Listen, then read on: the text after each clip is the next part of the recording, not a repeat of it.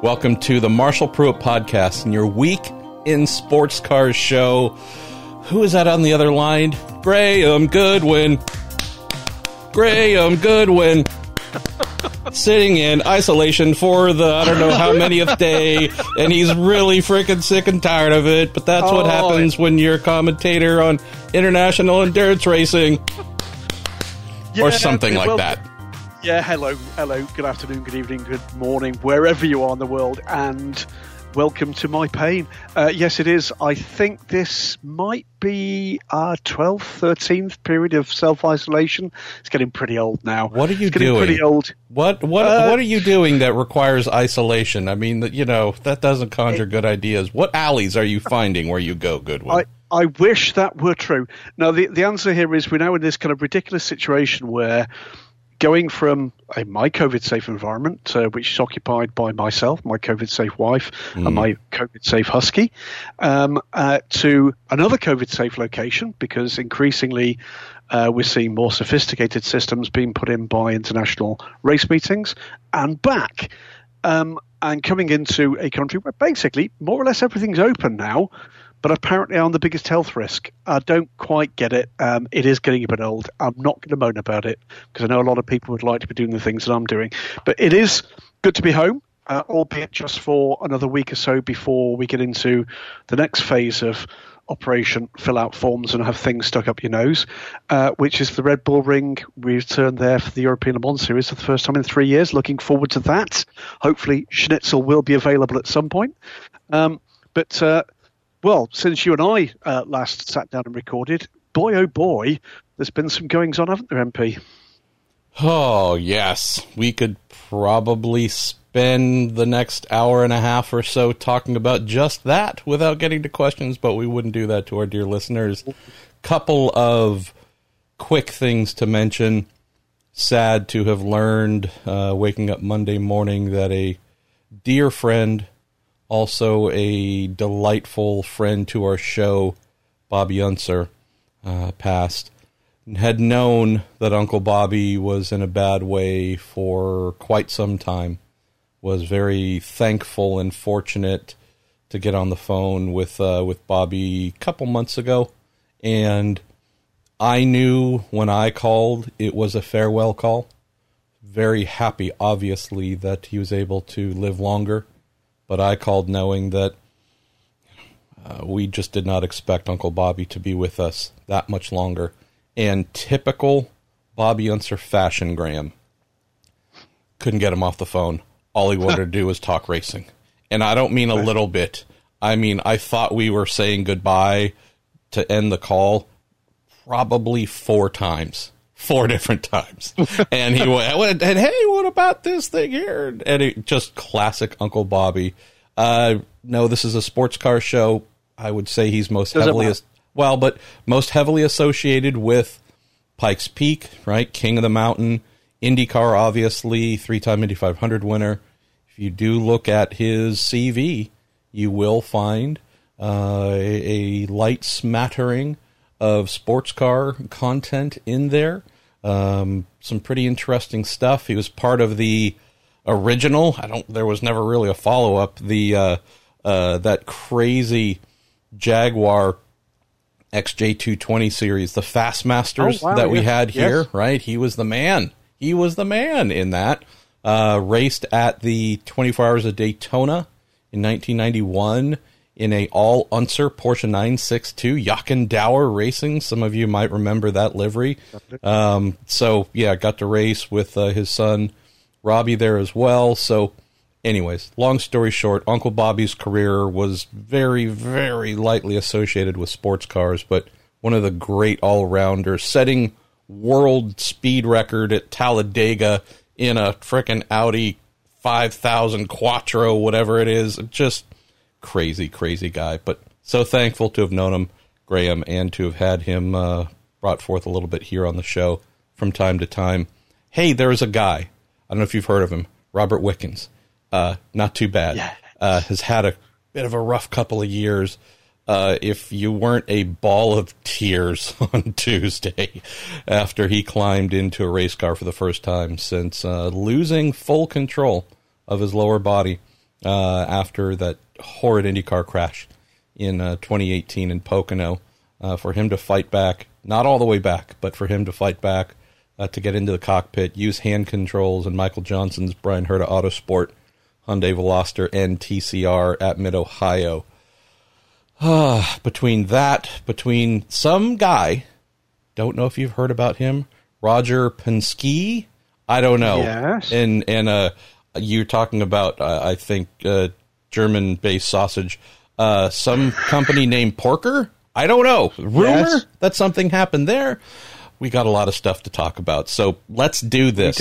Say big thank you, as uh, always, to Cooper Tires, the Justice Brothers, and Toronto Motorsports dot com. By the way, dear listeners, on Saturday, it's the fifth anniversary of this stupid podcast. Um, I know. Graham, where should we go first to rip through our categories? I know where I want to go, but let's hear where you want to go. I think we will go W E C, Aslams, Elms, and A C O. And if the first question is what I think it's going to be, I'm going to beg your indulgence, M P, to just pause for a quick message from me. Okay.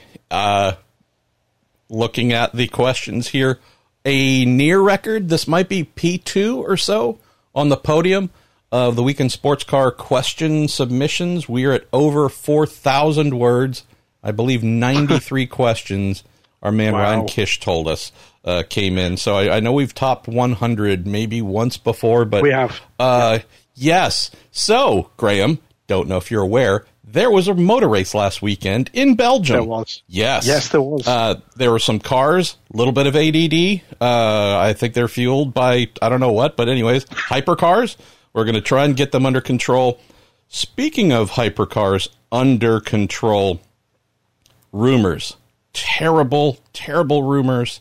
Aspersions cast that maybe the lone hypercar entrant at the event might not have been showing their full hand. So indeed, I think we're starting off the show by sliding in the official, sponsored by Bushu's Hammer Emporium, soapbox. So let's start here. Uh, do you want me to even read the questions, or should I just let you go? Uh, well, I mean, I, w- w- let's have a crack at the questions, and let's lead it into what was, at times, a mildly frustrating weekend. Mildly, he says. Week. Uh, right turn lover. Is there an explanation to the significant jump in hypercar performance over the six hours of Spa event, other than sandbagging, or will the trend continue, and by the end of the five-year homologation period, they'll all lap Lasarth in a minute and fifty-nine seconds? Richard Cooper, did Toyota remove all the sandbags from the group, uh, or have they left a couple in for emergency stratification bargaining later in the season? Um, we've got some others that are uh, similar shades. Uh, James Counter, can you confirm the reason for both Porsches crashing and qualifying was because of all the sand left behind from the Toyotas? Uh, removing their sandbags in free practice three. Uh, I, I'm standing back. It's, I am. It's going to go on and on, isn't I'm it? I'm ready to listen. Uh, Off you go. Let, let me tell you what that was like, okay? Um, it's the start of a new era. It is the stuttering start of a new era, but it is doubtless the start of a new era. As you said, Porsche and Penske later uh, later in the weekend, actually, uh, in Spa, we had news update from Audi. There's other stuff we know to come. I've come back from Spa with news of potential additional uh, L M D H projects with, you know, uh, not quite at evaluation stage. Alpine with the Renault project, B M W due to make a decision at some point. But what we had was Alpine with the Citec uh, run L M P one, grandfathered L M P one. But of course, the very first of the new hypercar uh, breed, the Toyota G R zero ten, the Groot, as we're calling it. And yes, there were immediate frustrations. The car was not quick, uh, very quick compared to the L M P twos uh, in sectors one and three of Spa, two seconds down on the cars in sector two, which is a downforce uh, dependent sector for, for real performance. Instantly, uh, once we managed to get to speak to senior members of the Toyota Gazoo Racing team, there were noises that this was as fast as they could possibly go. It's a disaster. You don't want this, et cetera, et cetera. Look, I've played this game before, so have U M P, so has just about everybody. And equally, uh, doing what I do, whether or not that be as a journalist or whether or not that be my prior career in P R, when you ask two senior managers from the same team and brand the same kind of questions and the answers are precisely the same to the word, I sniff script, okay? So number one, um, failure there is the straight answer. Number two is we're hearing from other senior sources within the team that they did expect the cars to go quicker during the week, but still the principals there were telling us that they effectively were putting pressure on for the L M P twos to take a further um, a further performance adjustment, let's put it that way. Doubly difficult is that similar conversations with the Signatec Alpine team um, were looking slightly different. They certainly were talking about an adjustment, but they weren't talking about an adjustment to L M P two. My guess is for the sole and only reason that they also run an L M P two, uh, but we're asking for their car to be given a little bit more performance. It's fair to say in the wake of those conversations, those interviews, the few people that were in the press room early in the week were, uh, I don't want to say confused, but but kind of looking to go in one direction or the other um, in terms of the way that, that story would be written. And indeed, I did not see from a single person that was in the room um, that uh, they went any other way than to sit on the fence and say, let's wait and see. However, and unfortunately, others that were not in the room, if they had spoken to them and spoken from distance, did decide to effectively announce the gloom and doom in hypercar before a car had ever raced.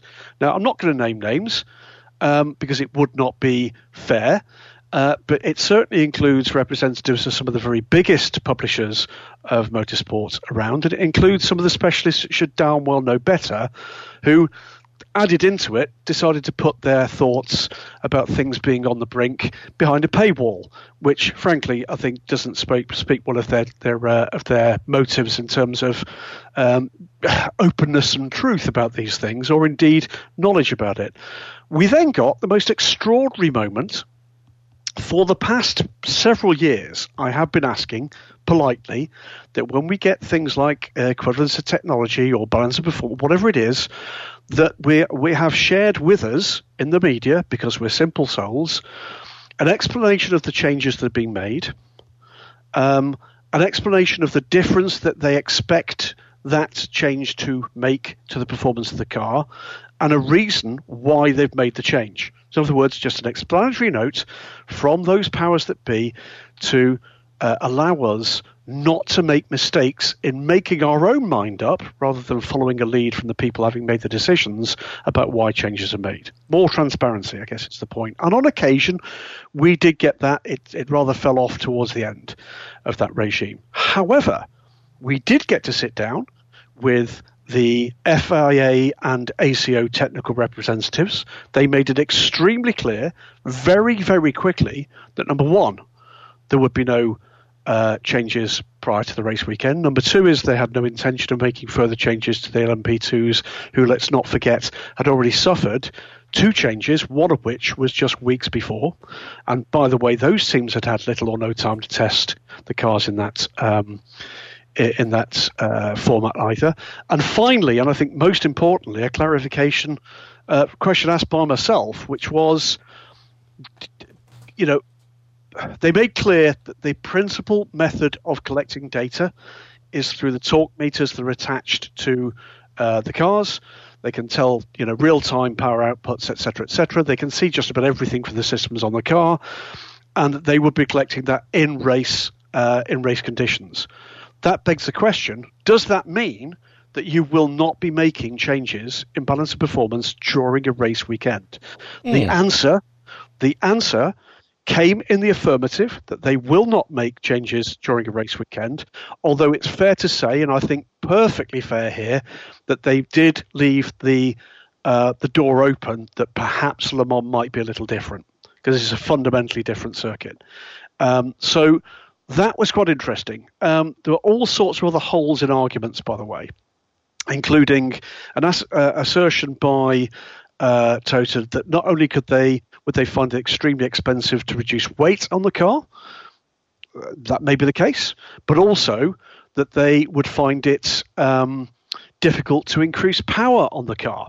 That was until it was pointed out by one of my press room colleagues that the power that the car was running um, at uh, Spa was indeed in excess of the homologated uh, power output for the Toyota, because um, a conversation, a, a regulatory change had been made in the back, back rooms that basically says the stratification, and if you've not been exposed to that dreadful word, that is the word being used, the separation between the classes, particularly in this case, hypercar and L M P two, uh, that that stratification would be, would be closer, critically closer, on the non-Le Mans circuits, in other words, the other W E C circuits, which means that the hypercars are allowed to run up to five hundred twenty kilowatts of power compared to five hundred at Le Mans. In other words, there is an edge for the Toyota to run more power. What can I say? Um, I'm hugely unimpressed with game playing at this point.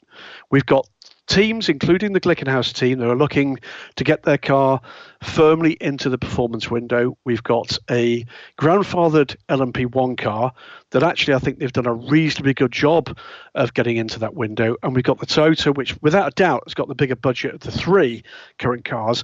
And we're at a point where critically confidence in that process of balance of performance may determine whether or not we see other brands joining in the competition.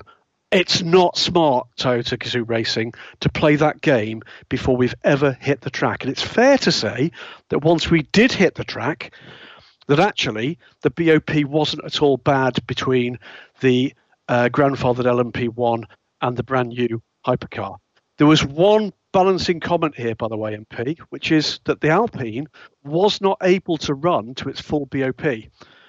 Um, and the reason it wasn't able to run to the full B O P is because what had been dealt out to it in terms of energy per stint, it wasn't able to run because its fuel tank wasn't big enough. So they've dealt fuel to it effectively that it wasn't able to use. Um, I think it was a good crack at the at the problem. It'll be interesting to see if and when uh, we see the, the Glickenhaus double oh sevens, again a fundamentally different concept, three different types of car, Uh, whether or not that's still the same, if they're in the performance window, how close they are. But I think it was completely correct for the A C O and the F I A to grasp the nettle, sit in front of the media that were there, and by the way, in front of other media that were were um, uh, were on the other end of a Zoom call, including P R from the major teams involved, and basically say, enough. We've got a process. You've all signed up to it. You've all agreed to it. We're not messing with it. We're going to see how this race goes. And actually, for my money, the race at the front was reasonably good. We need more cars. Those cars are coming. The cavalry is arriving. Um, but I think it was pretty good. It's time that we started to get into that mindset that if we've got B O P, and we do, that what is needed now is a firm process, a clear direction, and that it is the rule makers and not the manufacturers who are in charge of that process. So it's not basically a big kiss off to an, indiv- an individual or multiple individuals. Hi, Rocky.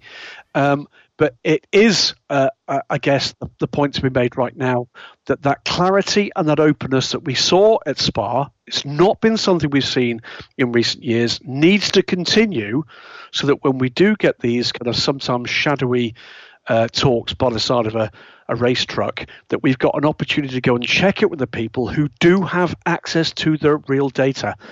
Um, were they sandbagging? Don't know. It's a straight answer. I think they were running a program. I think they were running whatever pro- their program was.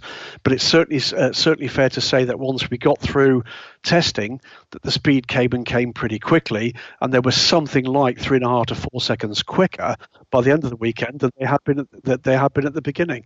So fingers crossed, we can move forward. We wait for Portimao, where we hope we're going to see uh, the two Glickenhaus cars, and we hope that they're going to be where they need to be to be competitive. Uh, but that was our first crack at it. It was disappointing to see politics being played that early on in such an important new rule set. And I hope lessons have been learned, because I'll tell you right here and now, uh, there are a number of people involved in those conversations that will be not be taking at face value the statements made by some of the senior people involved in the future. Yikes. The other thing which I think might be worth spending a moment with, and I don't know yeah. if I see any specific questions on this, Graham, it's although the new Toyota is the lone representative for this new formula of hypercar, were slower than L M P twos in the opening session and obviously picked up speed as we got closer to qualifying. Uh, where do you sit on the place that hypercars have landed in terms of pace, capabilities, and whatnot to L M P two? And okay. I, I raise that from the question of, or from the perspective of, we know the, the mission for hypercar. We can't keep doing L M P one hybrid. We no. don't have anybody playing with us other than Toyota. Want to come up with something that's less expensive, maybe not as crazy technologically, but still very diverse and interesting there. But it needs to be the top. It's the top class. Mm-hmm. Obviously, the Toyotas ended up winning. Uh, obviously, more pace was revealed as the weekend went on. We also know that they've had to slow the L M P twos. We know that for what I would say was a pretty big expenditure by Toyota, and we'll see, you know, who all else um, comes in and where they land uh, with the Ferraris and Peugeots and whatnot and Glickenhauses. But it just came across to me like, boy, for the debut weekend for a new formula, it sure is not differentiating itself in terms of significant performance on track. Was that a surprise to you? And do you think uh, I'm being too harsh uh, this early in the new formula?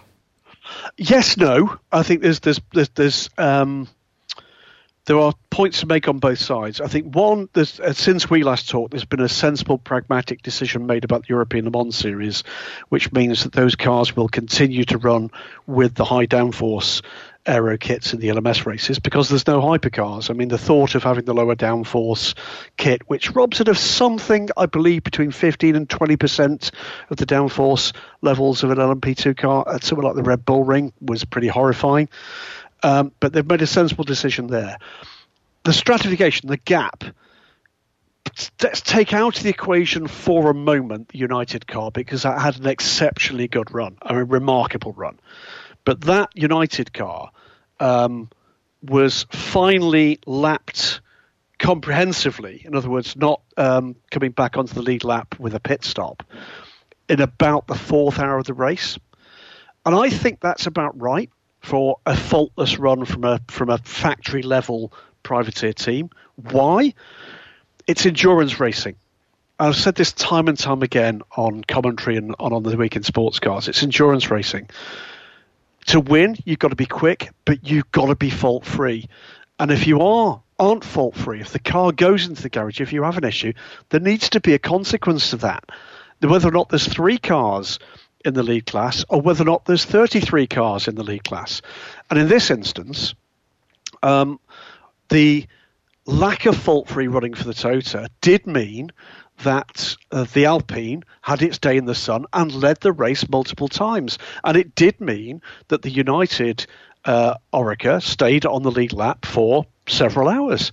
Um, the cars behind in L M P two that didn't have a clean run didn't.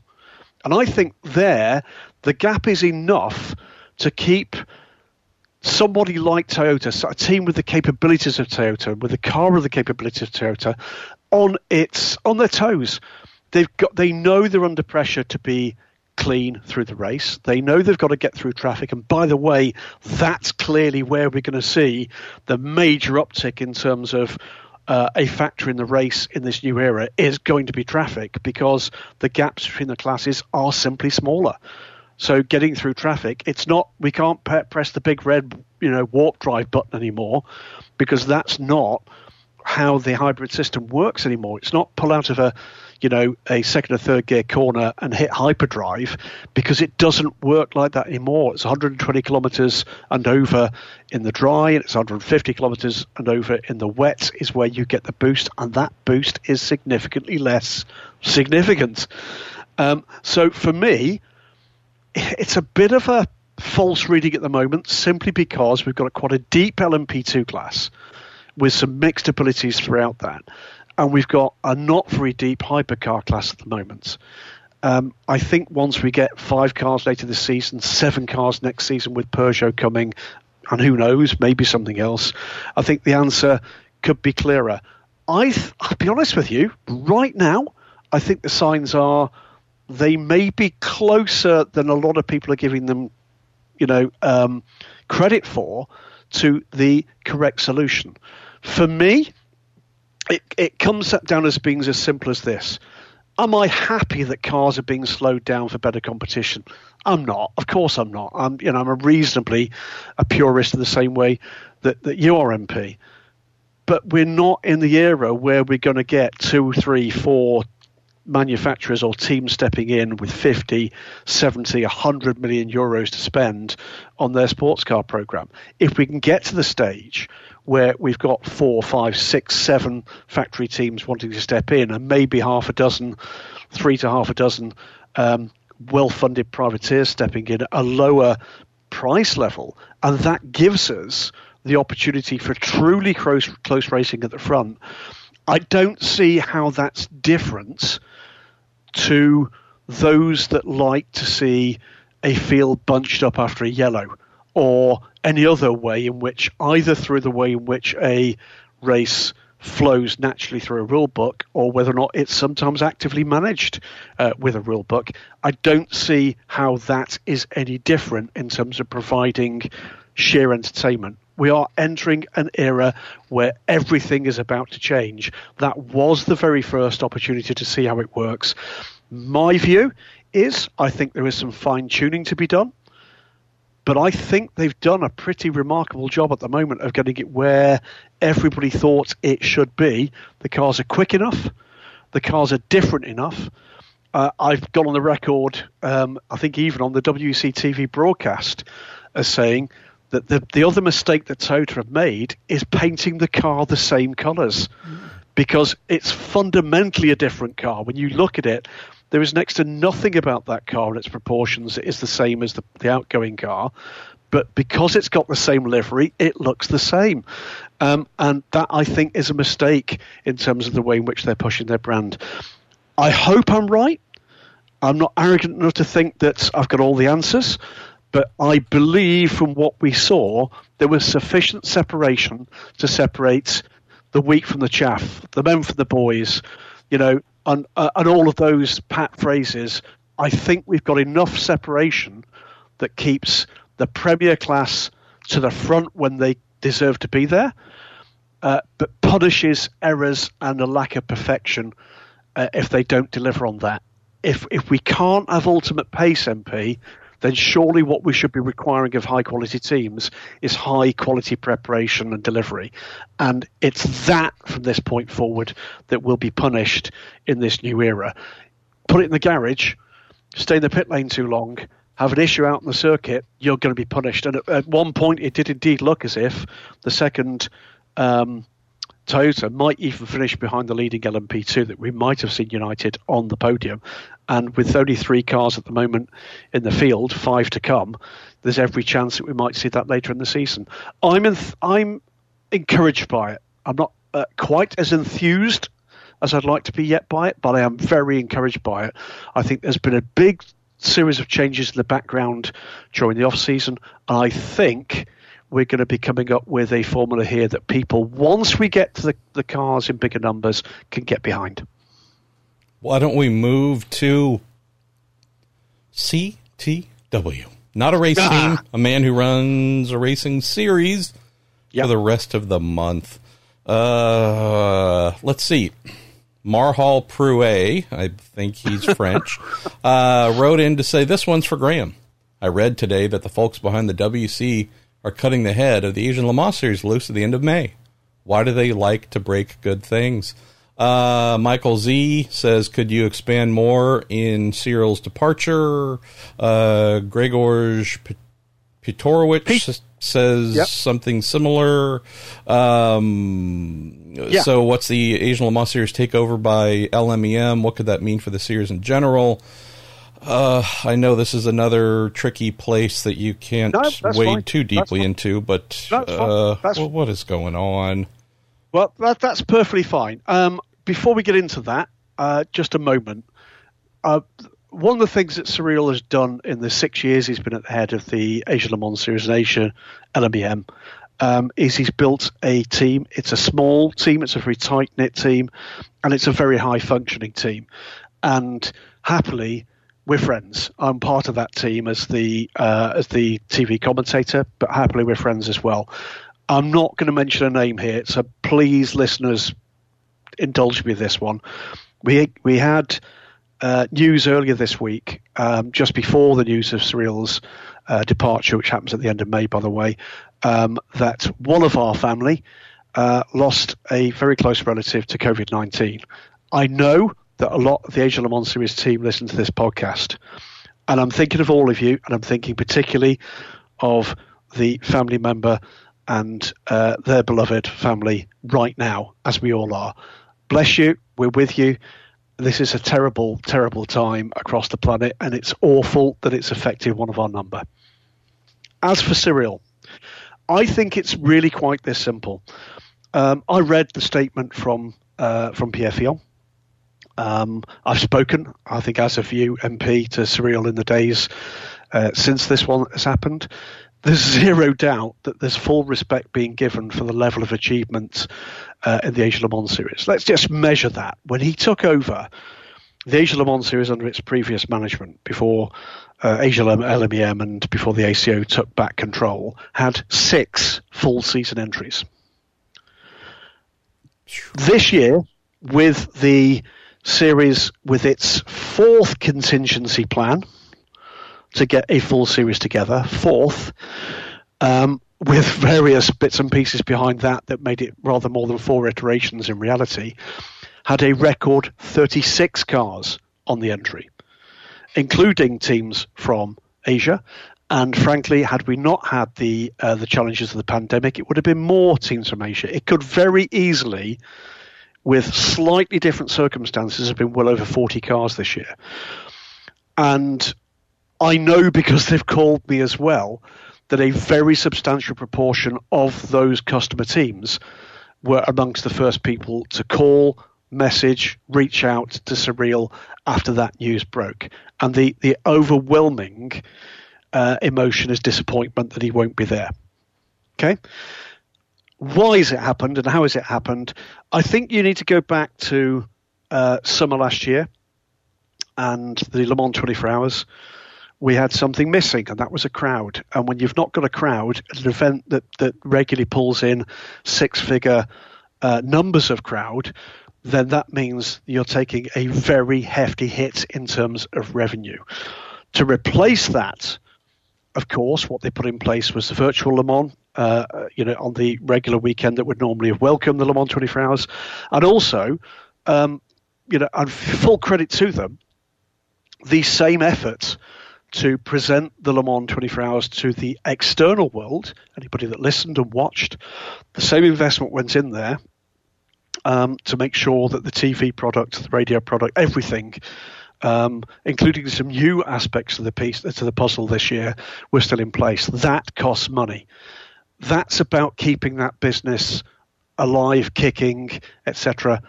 And that comes at cost. And the, you know, the A C O, L M E M, W E C, E L M S are no different than any other business. There was a cost to that. And I think what's happened um, is that, amongst lots of other people who are not going to be returning to their jobs in motorsport, the same is the case with the A C O and other racing bodies. People are down the road. People are not going to be in the employ, the employ of those organisations moving forward. And I don't think it's any accident that the two standing C E Os that we had coming into the pandemic, Gerard Neveu at L M E M and Cyril Teichvalen at the Asian L M E M, both are no longer going to be in post by the time we get to June. Uh, Gerard went a little while ago. Cyril will be going at the end of May. They are the two C E Os, and I, I don't know about you, M P. I certainly have been involved in developing and have been the victim of major organisations and their restructuring in the wake of financial pressure over the last thirty years. It's not very nice, but what you tend to do, rather ironically, is de-stratify. You oh, take strati- we, we, we need to drop stratify and stratification from our lexicon. Come on. We need a hashtag, don't we? But it's taking out a layer of management is what I think is going on here. Um, but the really thing dis- that's bizarre, Graham, yeah. is, hey, yep. we own a shipping company, and boy, we got kicked in the crotch last year with COVID, and finances are down. We need to save some money and, and lean out the operation. Where should we start? Well, let's let's get rid of the captain. Oh, yeah, that that's my first thought. Let's have that ship out there with... Uh, let's get rid of the captain who's helped steer it towards success and put someone else in who's now going to be tasked with being the captain to like four ships at the same time. I'm not disagreeing think, with what you're saying. No, no, I'm just no, saying think, that if I'm thinking strategy and saving money, cutting the captain uh, and hoping that the ship keeps steering itself in the right direction, That uh, that's not a play I'm accustomed to. It's usually the uh, folks supporting the captain, and you accumulate a couple of different people with salaries that are close to adding up to what the captain is. It's not, a, at least for me, in our world of racing, it's not common to say, oh, had a bad year financially. Let's start getting rid of the people who did good things when things weren't bad. I, I, I'll, I'll add this in then. From the perspective of the A C O, as the organisation that has got the oversight of all of this, they have, uh, in fact, two race organising bodies. They have L M E M, which organises, at the moment, the F I A World Endurance Championship, the European Le Mans series, and the Michelin Le Mans Cup. And they have Asian L M E M, which organises the Asia Le Mans series and previously organised the Asia Le Mans series Sprint Cup, which was the uh, short-lived but reasonably effective uh, method in which they brought uh, more local Southeast Asian teams into particularly G T and L M P three racing. Um, and I think from their point of view, if you're in a position where you've got to save money, they're putting two into one. And there is one person that has gone from the Asia Le Mans series Uh, structure as far as I'm currently aware, and that's Cyril. So it's they've just put in place um, Frederick Lucrain, who's the new C E O of L M E M, and they're going down the road of ex, uh, of putting in place that plan. Uh, is it personally disappointing? Of course it is. You know, I mean, I, I would tell you right now, I count Cyril as a friend, as I do with many people in both organisations. Um, but I get it. I don't like it, but I get it. Um, it's always painful when there's change like that, when there's somebody that you know holds the confidence and admiration of customers as well as his own staff. Um, but I think he, he'll be okay uh, because, to be blunt, he's an awesome personality. And if there aren't already people on the phone uh, sniffing out the possibilities of what he might be interested in doing so, uh, then... if you've got a position at that level in uh, in the sport or in anything that's even remotely related to it, you might want to be seeking out how to get in touch with them by email or by telephone. But the, the reality is, I think this is one of a number of situations that is coming out from the COVID nineteen pandemic, that we, we're going to see more of this. There are certainly others that are perhaps a little less high profile. Some of the kind of middle management posts that I'm firmly aware in a number of organisations have gone down the road. We know that this has happened in IMSA uh, last year as well, M P, you know, with, with some pretty senior people in that organisation who are no longer part of that organisation, and they weren't necessarily people that you or I, had we been the people in charge, would have chosen to be the first down the road. Um, I think these are times of very, very tough choices. Um, sad, very sad. Um, but I sort of get it. Uh, if you're listening, Cyril, I know you are, because uh, he loves this kind of stuff. Um, you know, it is a sad day for everybody in, in, involved in that family. But you know what we'll do? once we've been sad about this and once we've told you what we all think of you and what we feel about it, we'll dig deep and we'll get on with it and we'll give it our best, because that's what he built. He built a high-functioning team that will do their best for two audiences. The customers, that's the teams and the drivers who are paying, and you lot out there who just like awesome racing. That's what we'll continue to do. So best of luck, boss. Um, we're going to miss you. And we're going to you know, honour your efforts by doing the best we possibly can to make this the best it possibly can be. The fun thing, Graham, and yep. I'm just being my usual idiot self. The fun thing, Graham, is we're going to be able to look back in a year, two years, and be able to tell if it was a smart decision. So...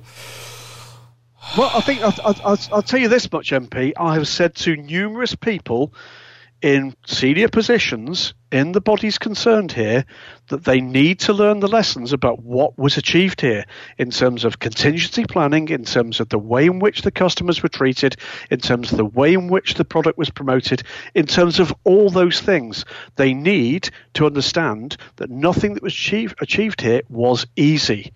Okay, and if what you want to do is to put a template that you've currently got over something that's different and expect it to be the same, the answer is it's not going to be. So that's, I think, where you'll start to see uh, whether or not lessons have been learned or not. I think we'll know all about that as we progress through the year. But for right now, I've heard nothing from any of the senior team. Um, and it's a very small senior team in the Asian Le Mans series that um, is anything other than, you know, upset and disappointed, but, you know, re-energized by the fact, well, okay, let's show them what we can do then. Well, let's move on from these two shit shows to something a little bit different and maybe more enjoyable. Uh, and thanks once again for all the great questions here. Uh, seriously, we just love talking about this stuff. And uh, I per- I love the Graham Goodwin episodes most of all, where the majority of the questions are for you. Uh, yeah. So we're going to go to Cade McKee. Hey, Cade. He says, what time do you think we will see the next generation of L M P twos come forward? Uh, he also He also says, with the Porsche L M D H unveil uh, aiming for the end of the year, I can't see a L M D H uh, being shown before L M P two. Um, mention L M D H unveiling before the end of the year. We're not totally sure we're going to have hybrid systems and whatnot for those to actually hit the motor racing circuit, but that wouldn't stop someone from unveiling a presentation vehicle. But uh, I know you mentioned the year for P two. Can you just share a little more insight? Because we've got a couple other questions, Sean Crockett, and a few more just wondering, hey, since we got this hypercar thing done and it's out, uh, when are the cars that could be the continuing bane of their existence? When are we going to see those, and what are you hearing about, uh, who knows, any adjustments to the specification uh, in light of hypercars not being as fast, super quick, and awesome as maybe we thought they would be? Okay, right, so, Kate, by the way, uh, not a name I can recall having heard before. If this is your first time, you're more than welcome. Um, so the answer is you will see L M D H cars before you will see L M P two cars. There will be separation between the rollout for the certainly the first L M D Hs and the L M P twos. I think we're in the process at the moment of them deciding when how that uh, time frame might work its way through. I have a story in preparation that's been rather too long in preparation, for which I apologise, uh, that sort of gives the insight from the A C O's point of view on that. All I will say is um, I think you're going to see quite a lot of L M D Hs before you see L M P two. Uh, the uh, other thing to say here is we don't know what L M P two is going to look like, and I mean both physically what it will look like. We, neither do we know exactly what the specification of L M P two is. Uh, at the moment, it is the four identically the same uh, chassis manufacturers with the Gibson four point two litre V eight. We don't know that Gibson are going to be involved in this. We don't know that it's going to be a four point two litre V eight, even if they are. We don't know. There's a whole lot of we don't know right now about L M P two. Uh, and one of the things we don't know about L M P two is exactly when that change will come. I think we're going to see the current breed of L M P two, probably in reduced numbers as some of the other teams either try to or actually do migrate uh, up to customer L M D H programs. Um, I think we'll see those cars around for several seasons yet. Uh, um, if you're asking me to guess, my guess would be I don't see us seeing new L M P two until at the very earliest twenty twenty-four, and more likely, I think, at this stage, twenty twenty-five. Oddball thing that popped into my head. I've never really considered this for a spec anything, whether it's a open-wheel car, sports car, whatever, but do you think by the end of this P two formula's lifespan, we might, in hindsight or retrospect or whatever, however many years down the road, look back at the Eureka oh seven as a truly great chassis? Again, I know it's spec-ish era, uh, but do you think that chassis might earn that, that kind of accolade, knowing how it's just throttled all the other P twos it had to go up against? Uh, one hundred percent do. I think you and I have had conversation offline about this one. I think, you know, the phrase I've used is, I think it's time we had a conversation about how good a car it is. And, yeah, look, there are two things you can say about the Orica against the other three alternative chassis in the current Gibson era. Um, the first to say is, did they have an advantage at the start? Yes, they did. They're the only of uh, the one of the four that could actually um, upgrade their existing, then existing chassis in twenty sixteen, the oh five to the oh seven. And because that led to them having something of an advantage, it wasn't an overpowering advantage to start with, but it became that way. Increasingly, what that meant was that tyre development went the way of Uh, you know, uh, tyres that suited the Orica rather than the alternatives. And the reason for that was pretty simple. There were simply fewer of them uh, out there racing and testing. So it's it's ended up that way. But there's, there's, you can't get in the way of the conclusion that it's been a pretty remarkable car. Um, you know, it is effectively the same car that became the Rebellion. Um, and that car was very, very quick indeed. Um, aerodynamically, it's good. Uh, in reliability, it's pretty good. Um, you know, I've had multiple uh, drivers and teams that have been with an alternative chassis supplier that immediately, as soon as they've tested it, number one, have found pace immediately. And number two, the drivers have got out of the car and said, that is so much better. You know, so they got it right out of the box. And yes, you know, do, look, do I think we'll be looking wistfully back in twenty or thirty years and putting it on the same kind of pedestal as a Porsche nine six two? No, I don't, but I don't think it's a million miles away from that. I really don't. I think this has been a remarkable uh, machine in uh, you know, a global sports car racing. And by the way, it's a pretty good-looking machine as well, um, which doesn't half help. You know, putting it in a variety of uh, the liveries, I think, you know, the, uh, I think there's some that we'll look back and And yes, we'll be fairly wistful about it. When you've got a car that a team of quality with a proper budget to, to invest in in-depth engineering can make the difference that United Autosports do, a T D S Racing do, a Core Autosports did at the time when the cars were allowed to run more freely, then it also shows there's all sorts of variations on spec, aren't there? If you can actually get to the stage where drivers and engineers can make a difference to those cars in terms of the speed they get out of it, the consistency of that speed, that is a proper race car, isn't it, M P? I would apply proper to uh, that description for sure. Why don't we take one or two more here? I'm going to go with Alex Ware. Says, Graham, I'm a big fan of Jim Glickenhaus and his merry band of racers. Please give me some reassurance they're on course for Portimao. Okay. Uh, the answer, I think, uh, they've had a bit of a rough couple of days. Big shunt for their G T car at the Nürburgring. If you've not seen the the Jim walking around the car, um, because the they, that car is due to race in the A D A C twenty-four hour qualification race, uh, do take a look, because it's yet another window on Jim's world of absolute openness. Everything, I've not caught up with Jim in the last week or so, uh, but I will.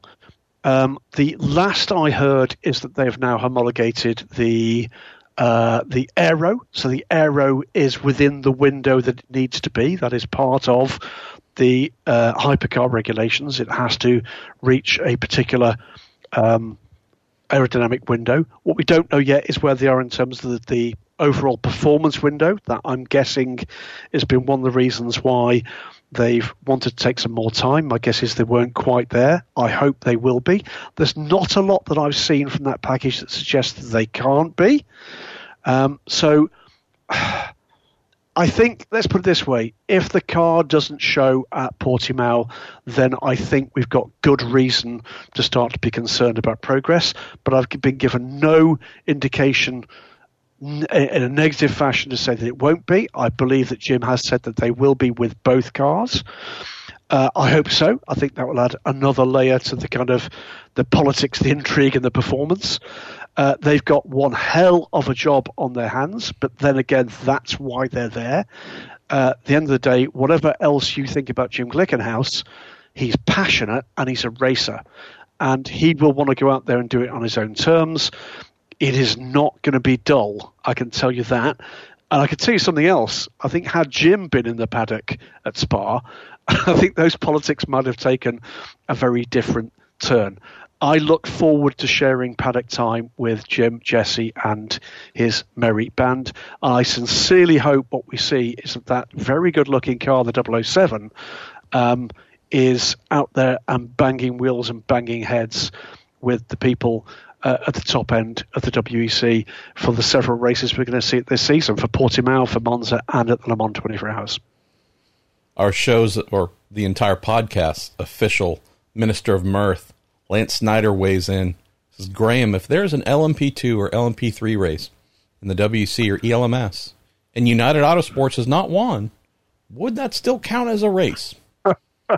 Yeah, they've taken over, haven't they, the mantle of A F Corsa. Is it officially a race if A F Corsa aren't in it? Um, they're just very, very good. I think it's as simple as that.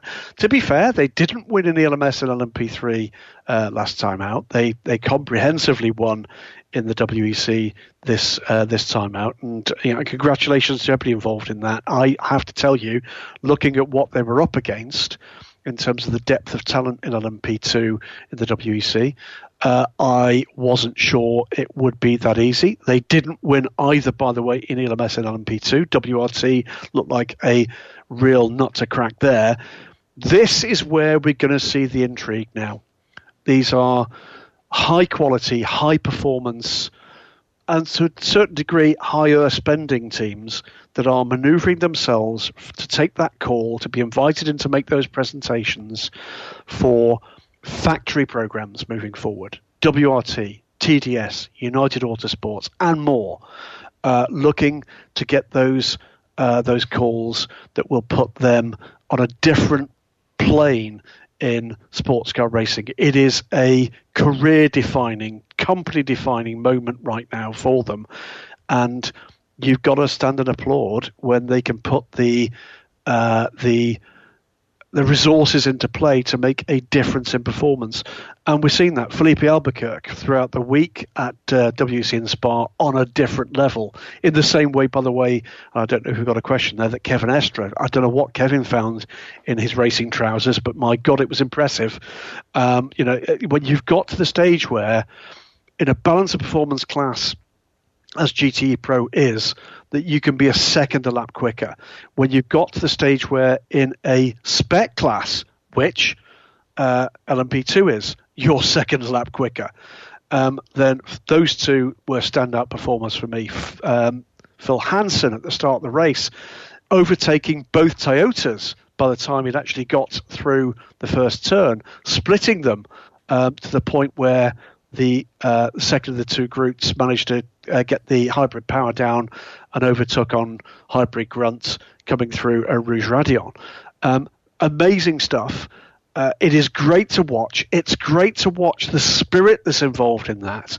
And more to the point, in the background, when you see the sense of achievement that comes out with United Autosports crew and the others in L M P two when those achievements come forward. It's great to see W R T on their full season debut in L M P two, taking the fight to the rest and dominating in Barcelona.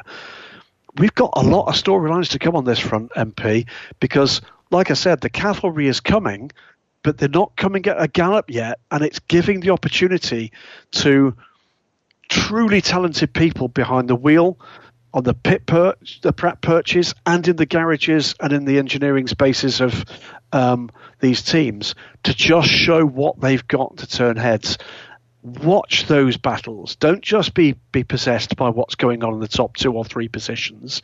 Watch what's going on in terms of the way that those teams can deliver performance on track. And by the way, the first thing that was said to me by senior members of uh, the teams, uh, teams like United were, we know where we could have done better. Okay, we know where we could have done better. We've got new teams in the W E C moving up the order into Europe, all from Poland, with, you know, Kubiszmowski, uh, with Renger van der Zander, and with Alex Brundle, you know, putting in a great performance. But but immediately the team were telling me, we know where we, we were short against the teams that were a couple of positions in front of us, and we can do something about that. The battle starts now, because now they know how good the people at the top are. And racers, as you quite well know, M P, want to beat the very best. They don't just want to be lucky and look into it um, one weekend. They want to rise to the to the top of the uh, the tree and deliver their best performance, and keep delivering their best performance, because whatever else this is, this is international motorsport. It is an elite sport. And that's what these guys and girls, increasingly girls, by the way, want to deliver weekend, weekend, weekend, weekend. Where should we go next on killing Graham's time in quarantine? um, I, I, I tell you what, I wouldn't mind, actually. I've just spotted a question from another of our new uh, questioners, Daniel Summerskill, uh, who's asking about uh, about the venue for the prologue. Sort of forced into it by the change uh, that came for uh, the start of the season, with the Portimao race being postponed. Um, but of course we had it at Spa, and it was carnage. It's got to be said. Uh, it, there were car after car after car. You know, we, I, we, I think I'm right. Was it six or seven cars? Um, so we we had carnage. Carnage. That's, well, let's put it in the context here. Very special corner there, by the way. We, yes, we started we we started the weekend or the week rather with five brand new Porsche nine eleven R S R nineteen. Uh, privateer cars in G T M. Okay, of those, we lost, I want to say three. Um, so both of the Project One cars uh, were were damaged in in uh, testing, and that was one in testing, one in qualifying. The Gulf racing car uh, on the. Uh, The, we had the, the quick warm-up uh, laps, and Mike Wainwright put the car into the barrier. That car was out. And the seventy-seven car, I, I do not know how the Dempsey Proton Racing team turned that car around. Um, but uh, I was walking down pit lane on race morning after seeing that car reduced to its component parts, bumped into Christian Reed, asked, expecting to be told the car was withdrawn. Up came the garage doors. Christian proudly showed the work that the team had actually done. Uh, and then prompted to actually show me under the uh, the front the hood, uh, not the engine cover, but the other the front end. Um, only to have one of the team members come rushing out saying no, no, no. At which point the hood fell off because it had been fastened on. Um, but uh, it, it was a remarkable performance from that team. It did show, I think, that car is very edgy on cold tyres. Very edgy indeed on cold tyres. We had the Aston Martin of Ben Keating, and if you didn't catch Ben's interview, by the way, post uh, his stint in the race, where he was offering his view on what he might have done had he realised that the, one of the cars involved in the incident that saw him fly backwards through Puon uh, was one pub on Montoy. He might have dealt with it differently, but uh, Ben Uh, comprehensively remodeled the front end of his Aston Martin on the very first day, and ten minutes later the other car run by T F Sport did the same. Jota lost a car, Racing Team Netherlands lost a car. Um, the answer is it's a terrible place for a prologue test. They were sort of forced into it, but it was a terrible place for a prologue test. I it it, it was horrifically expensive for those teams, and hopefully that doesn't show uh, too badly Uh, moving forward. Before I forget, by the way, Cat Legg um, in the Iron Dames Ferrari uh, got herself involved with uh, Job van Utet in the Racing Team Netherlands car, and you know I've heard all sorts of ways in which that accident was uh, explained at Blanchimont, but the reality was both those cars effectively written off. Huge front end damage for Cat's car. Mercifully, she was okay. I suspect Job van Utet has probably heard her version of events loudly and repeatedly. Job van Utet ended up in his Racing Team Netherlands car with I believe, I was told correctly, one corner, all that was salvageable from that car. Um, so, yeah, it was, Daniel, it was not an easy test to be a part of. And then, we, of course, we had two cars making their way to the grid. Mike Wainwright in the Gulf, the aforementioned, not Gulf Racing, G R Racing, Gulf Racing racing car, and Mira Konopka in the Sol Ligier L M P two that had a fuel cell leak on the um, the lap to go to the grid and effectively was retired there. Um, lessons are learned. Of course they are. I don't expect we're going to be going back to Spa anytime soon or indeed ever for another prologue test. Where are we going, or are we going somewhere else? Let's let's uh, let's try somewhere else after, because this is one I think that cuts neatly across. We will go to IMSA next, but this is one that c- cuts neatly across. It comes from uh, Ewan, S R A Smoking Puppy eight four one, and uh, he says, so far, three out of eight hypercar-eligible vehicles will be f- available to customers, but will there be customer base to support them en masse, especially if a few more offer them?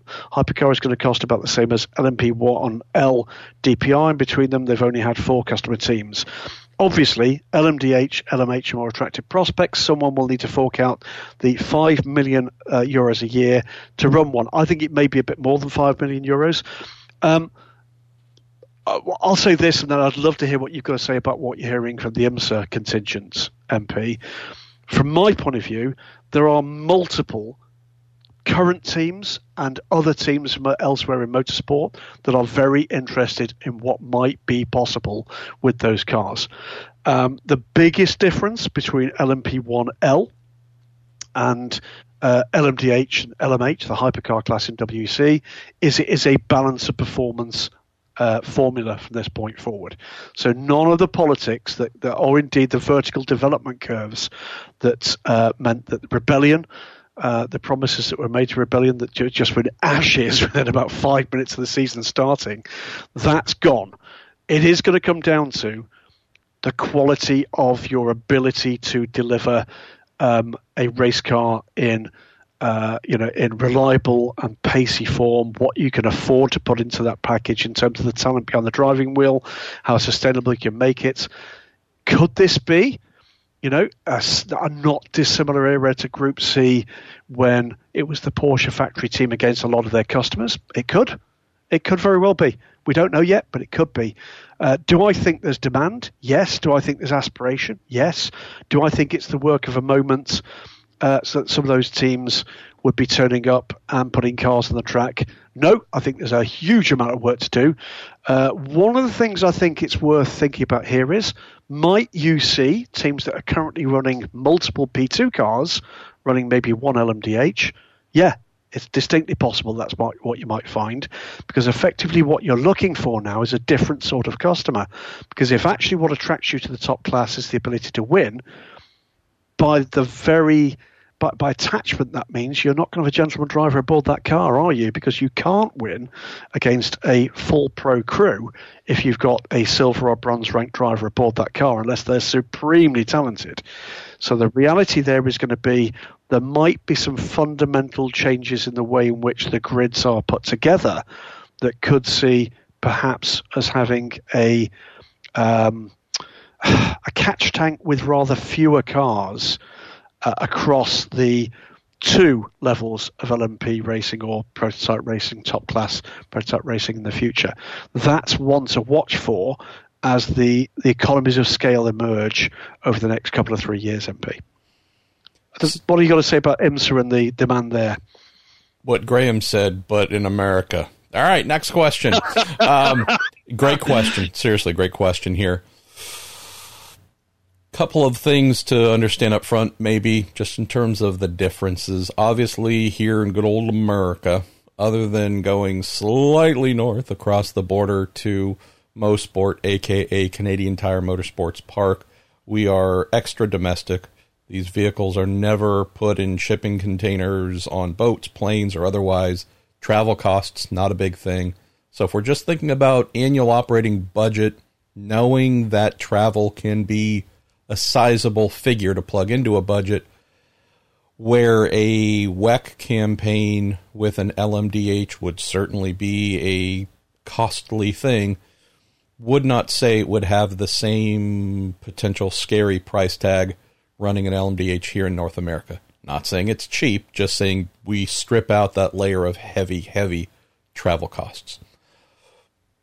I think, depending on how many brands opt into L M D H and also say, yes, we want to have customer programs, and I mean real customer programs, Graham, not, yes, we'll sell one or two, but we hope to sell six, seven, eight, twelve plus, and really, truly make these readily available to all those who can afford it and hopefully won't embarrass themselves or us. Depending on how many manufacturers are really open to that higher volume of customer sales approach, that's obviously going to dictate what we happen to see in terms of customer sales, but the manufacturer names, I think, are the ones that are really going to make the difference. So Cadillac, for example, they have been the high sales leader so far in D P I. Knowing that, seen it, great. Mazda never made their cars available. It was a chance of a privateer effort with Dyson Racing that didn't come together with a single car, but nonetheless, this program will start and finish with those staying in-house one hundred percent. Acura, same exact thing. From the outset, they said, we appreciate anyone who asks, but this is strictly for us. This is a factory campaign, marketing, promotions, victories, all we're here for, not trying to support people. Will that change with their L M D H? Don't know. Uh, need to check in and see if and where they're at on that topic. Cadillac, I would expect, assuming they're in. I mean, can we just have a little sidebar here, Graham? And I'll say it in a quiet voice. Um, by the time an announcement comes out, uh, air quote, assuming it comes out, I think it's going to be the worst kept secret in the sport. So I'm not saying Cadillac will be confirming an L M D H program, of course. But if they were to, uh, I don't think anyone would be overly surprised if and when that information were to come out. But again, I didn't just say that, so nobody heard it. Okay, where I think this topic turns in a really interesting direction where it hasn't been, at least on the American side. I think it also apply the W E C European side, and that is Porsche. Holy cow.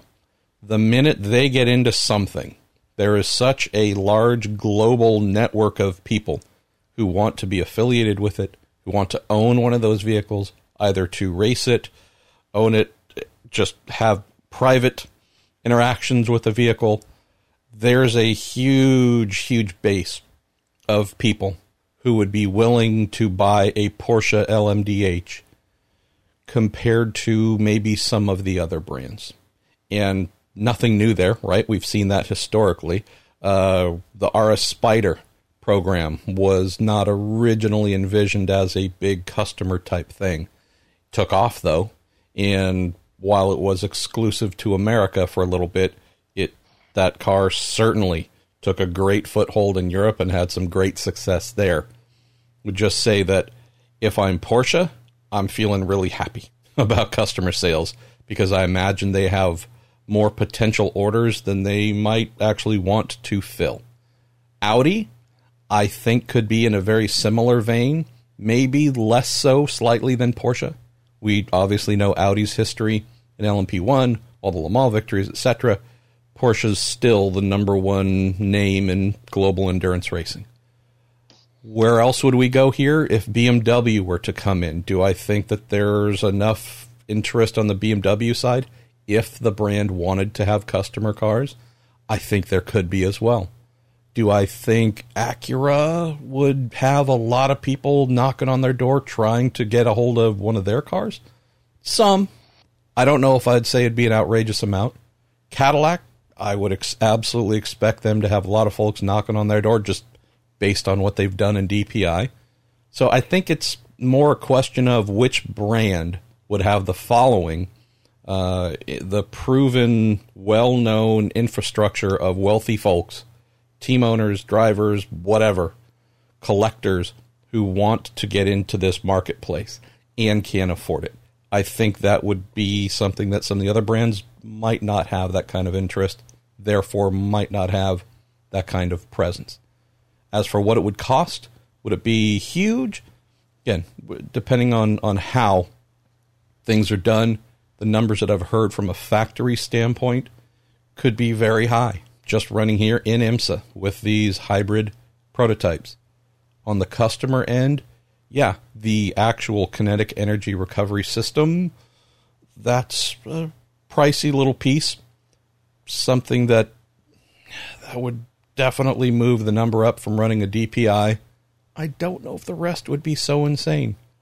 Last thing to mention on this, and just trying to put some little angles on this because we don't have a hard answer yet, Graham, right?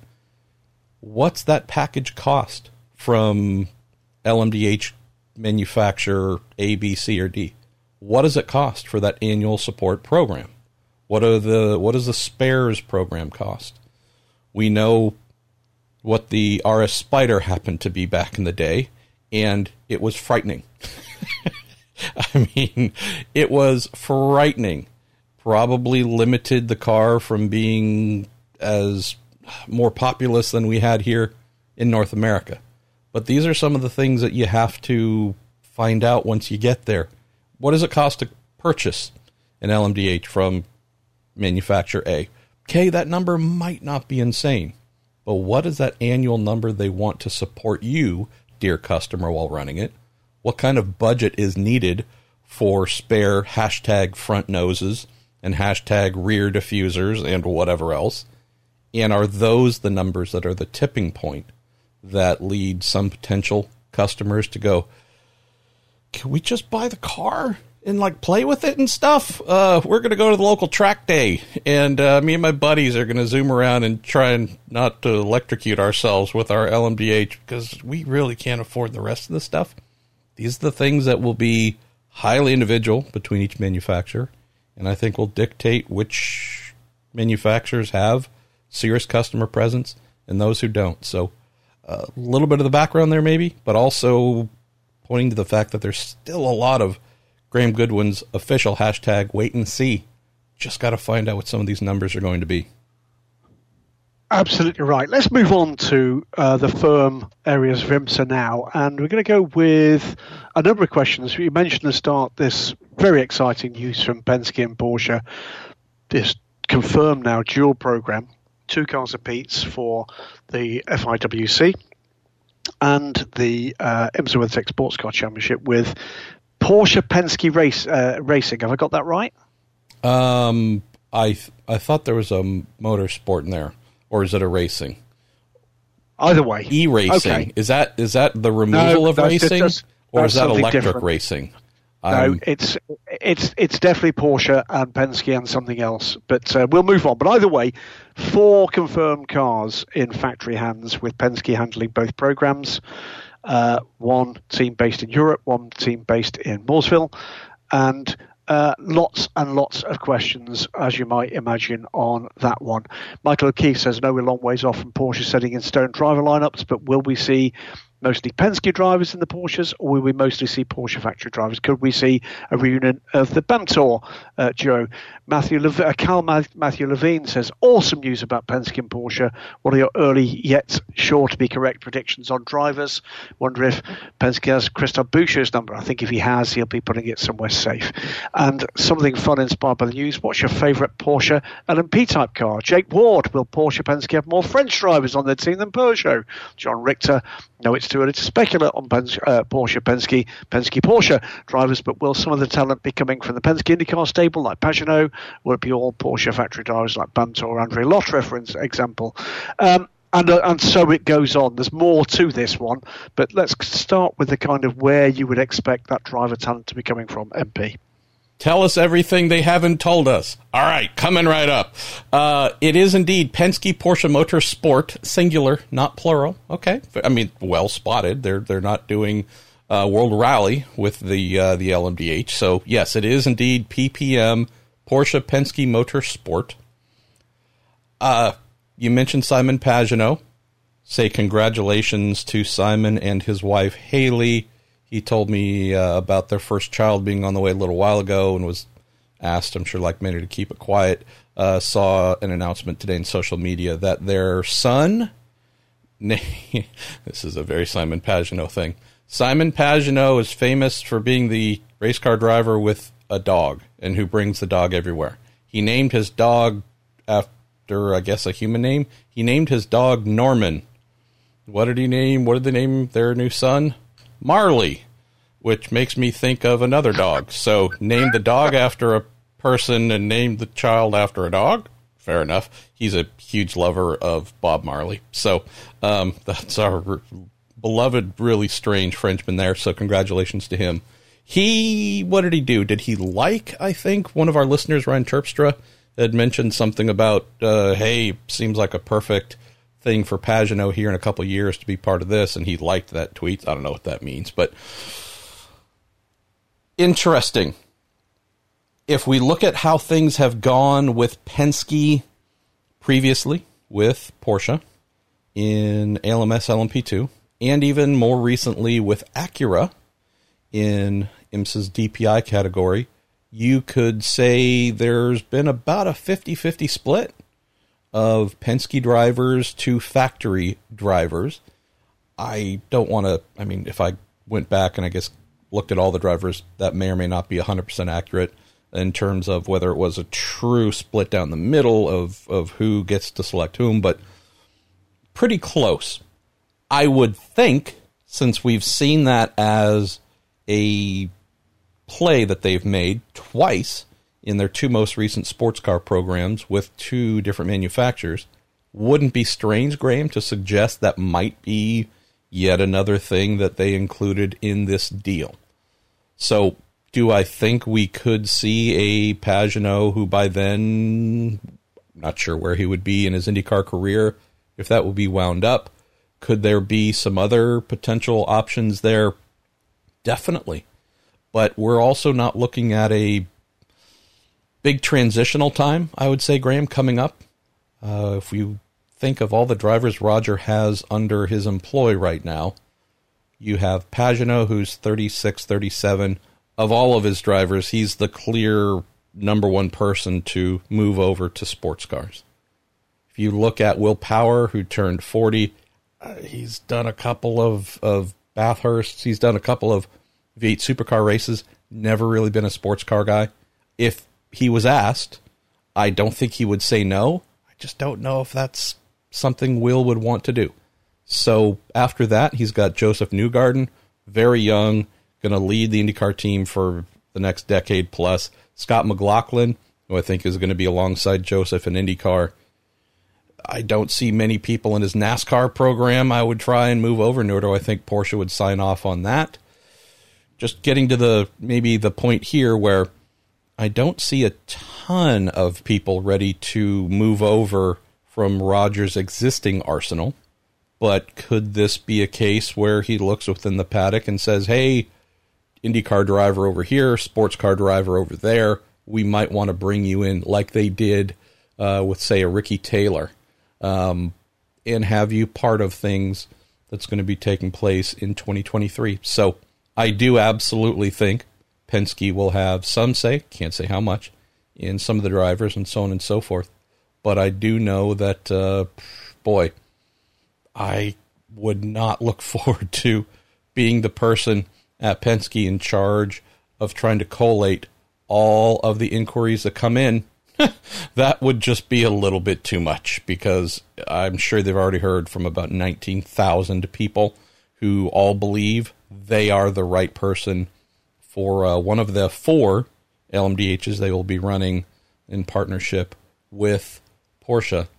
Couple other, I don't know if these are related or not, did add a question in that I got back from Porsche Motorsport uh, on the German side.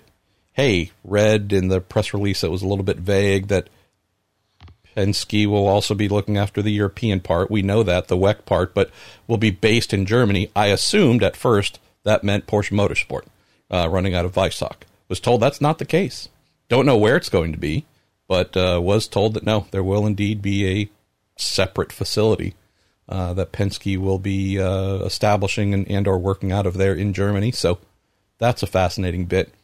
just to come back and close on the, the driver's side, if we're thinking about the global talent that's available or potentially available, whether it's the folks that they have in Formula E right now, Lauderer was mentioned, provided André wants to do this, natural choice. Uh, if we think about some of the extended folks who were a part of things back in the day, hey, what have you and I been saying for, I don't know, Graham, five months, six months now, that Multimatic would be the chassis supplier for this.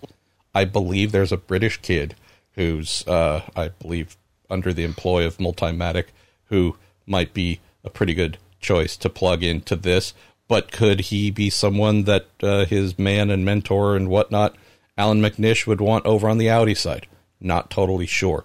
Would just say, if we wanted to do the speculation game, looking back over the final years of the nine nineteen hybrid Porsche program, also Audi's final years of its R eighteen effort, there's a lot of names to draw from.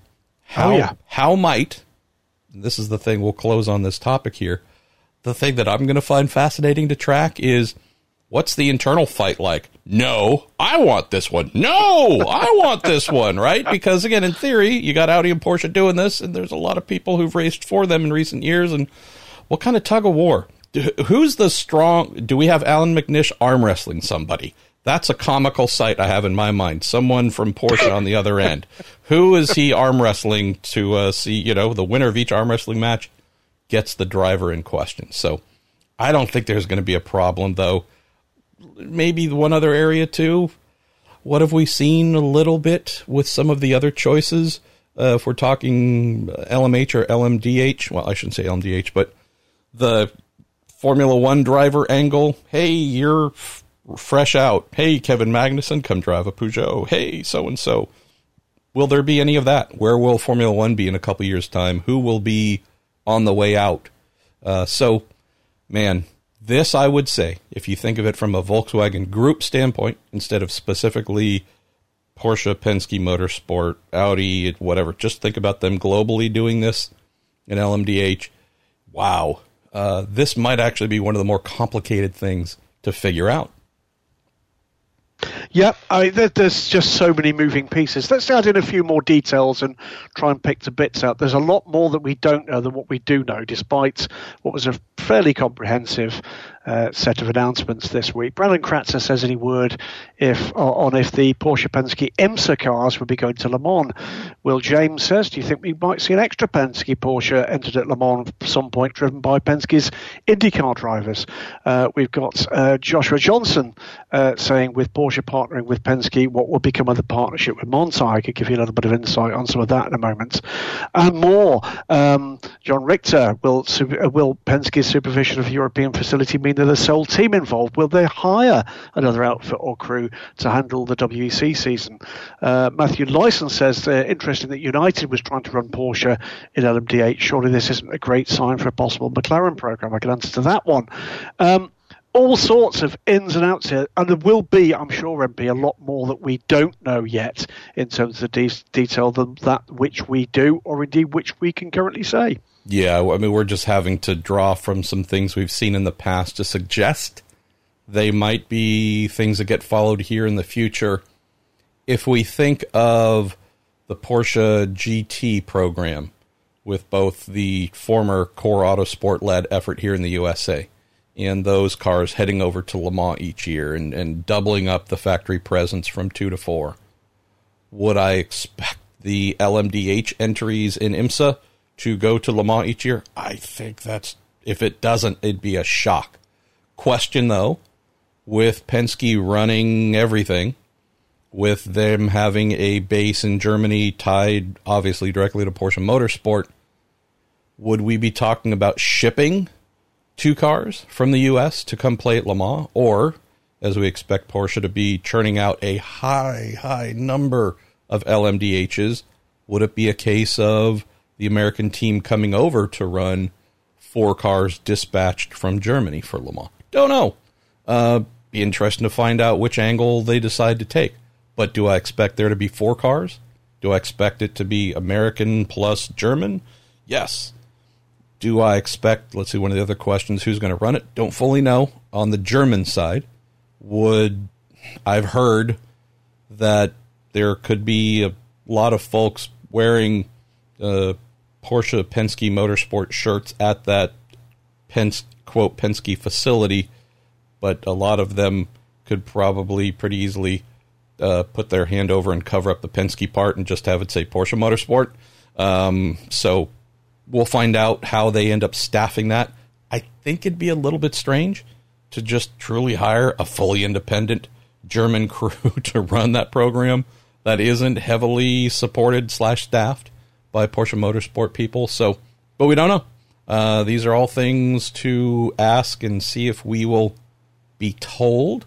Um, I am aware, I think I wrote in my little story at least, that uh, United Autosports and Manti were the other two uh, teams that made the, the final three. I'd heard about, I don't remember the exact timing. It might have been two, three weeks ago, Graham, whatever it was, that Porsche had narrowed it down to three. Was not surprised that it was Penske. Um, saw a friend post on Facebook uh, a couple days ago that uh, on his site, uh, oddly, while posting a comment, someone had shared the racer story about Porsche and Penske and uh, on whatever, to whatever IMSA page. And a friend posted saying that on his site, uh, they had predicted this in January. And I was just like, fair enough. I think if you went to almost any site, I, you I, might I, have seen the I same prediction. It, no, no, July. uh, yeah, or uh, the uh, some podcasts. So anyway, I just thought it was a little, it was fun and cheeky and it was cute, but it was just like, I don't know if I'd call oneself out. I was like, oh, I nailed it. Where were you, idiots? You were sleeping. No one else thought of Penske and Porsche. And I'm like, Jesus, okay. Anyways, um, sorry, just me being a dick. Um, uh, what else can I throw in here? Oh, uh, so you'll fill in the part about Manti. I do. I don't think that the United Autosports getting close, very close. And I was told they were P two, you know, whatever it was, they were either P two or P three in this decision. I think the fact that they made the final cut for a giant like Porsche should certainly reinforce within McLaren that this is a serious outfit to consider should McLaren go forward in twenty twenty-four. We know they've told us many times, Graham, if L M D H were to happen with McLaren, would not be the debut season. It'd be year two. But I think that's a nice little badge of, Uh, as many of our listeners say, uh, the all United Autosports classes and whatnot, um, the success they have in winning everything. So some cool stuff there. The Manti angle, I'll admit to knowing nothing about, so you can fill that part in. But yeah, there's a lot to this. There's what I'm waiting for is something from Audi that gives a similar buzz, and whether it's team or teams they would work with or something else. Been interesting how Porsche has, I think, stolen the march on uh, momentum, buzz, interest, you name it. Uh, feels like Audi's lurking a little bit. McNish, so get busy. It, I heard the Audi thing might be a combination, by the way, of um, Van der Steur Racing and possibly Level five, but that, that might just be rumour. And by the way, uh, if and when they do announce that, I said this in May. Yeah. So you're yes. here for- of twenty eleven. That's how freaking good you are. Uh, ten years ago, you called it. Oh dear me! First, um, yeah. There, there's there are a lot of moving pieces, and by the way, with any of those major L M P two, and for that matter, single-seater teams around, uh, all the one, all of those teams that uh, I've had any kind of in-depth conversation with are not just plugging away with one manufacturer, they're plugging away with multiple manufacturers. And in some of those cases, lots of people have made the decision, oh yeah, look, they've got a relationship here, there's been, they've run G T cars with this manufacturer, they've had that driver in the car. It really isn't that simple right now. There are so many moving pieces, there's so many more people now putting their gaze across into uh, sports car racing that, trust me, there are going to be some surprises to come. This, if, it's got to be said, Was it a surprise it was Penske and Porsche? No, it wasn't. Was it a surprise it was Penske and Porsche in both championships? I'd suggest it was. Yeah. I'd suggest that's the more the more surprising part of it. That is a major strategic partnership, multi-year partnership um, for those organisations. That, I think, is the surprising part of it. That, M P, I think, is the, is, is the significant part here for what comes next from the next manufacturers that declare what their plans are. There are going to be some shockers. There are going to be, certainly, um, you know, there's going to be some guys left on the left-hand side of the, the hall of the prom that are going to be there left without a dancing partner. And the key thing is, what do they then do? Do they leave the floor? Or do they go away, find the budget, and go and bang heads? That's where true legends are made, isn't it? Where you've got an angry team owner and an angry team financier concerned that they've not got the glittering factory program, but then decide, you know what, I've got some friends that wouldn't mind going banging heads with Penske. Uh, let's go and see what we can actually bring out there. And that's when you could get something coming out that's really very interesting. That's how you get a properly energized privateer program. It's the people who've not been selected in due process. You know, let's move on. Well, I was just going to say, the other thing that I found funny too is we're talking name, reputation, and trailblazing. Roger yeah. Penske is that person here in North America. Would say that his main rival, this is mostly open wheel and IndyCar, but his clear number one rival for the past thirty-ish years has been Chip Ganassi. And the Ganassi team will readily say, like, look, he's Penske is always the main, main target for us, not just to beat them on track, but to do everything better than them, right? They're the, they're the standard bearers. Did think it was pretty interesting that I think we could make the argument, Graham, that if you look at the Ford Chip Ganassi Racing G T program, Penske's pretty much taken that model, right? Going to run yep. the program here in the U S from our base, and we're going to set up a base of our own in Europe to administer the European portion of that.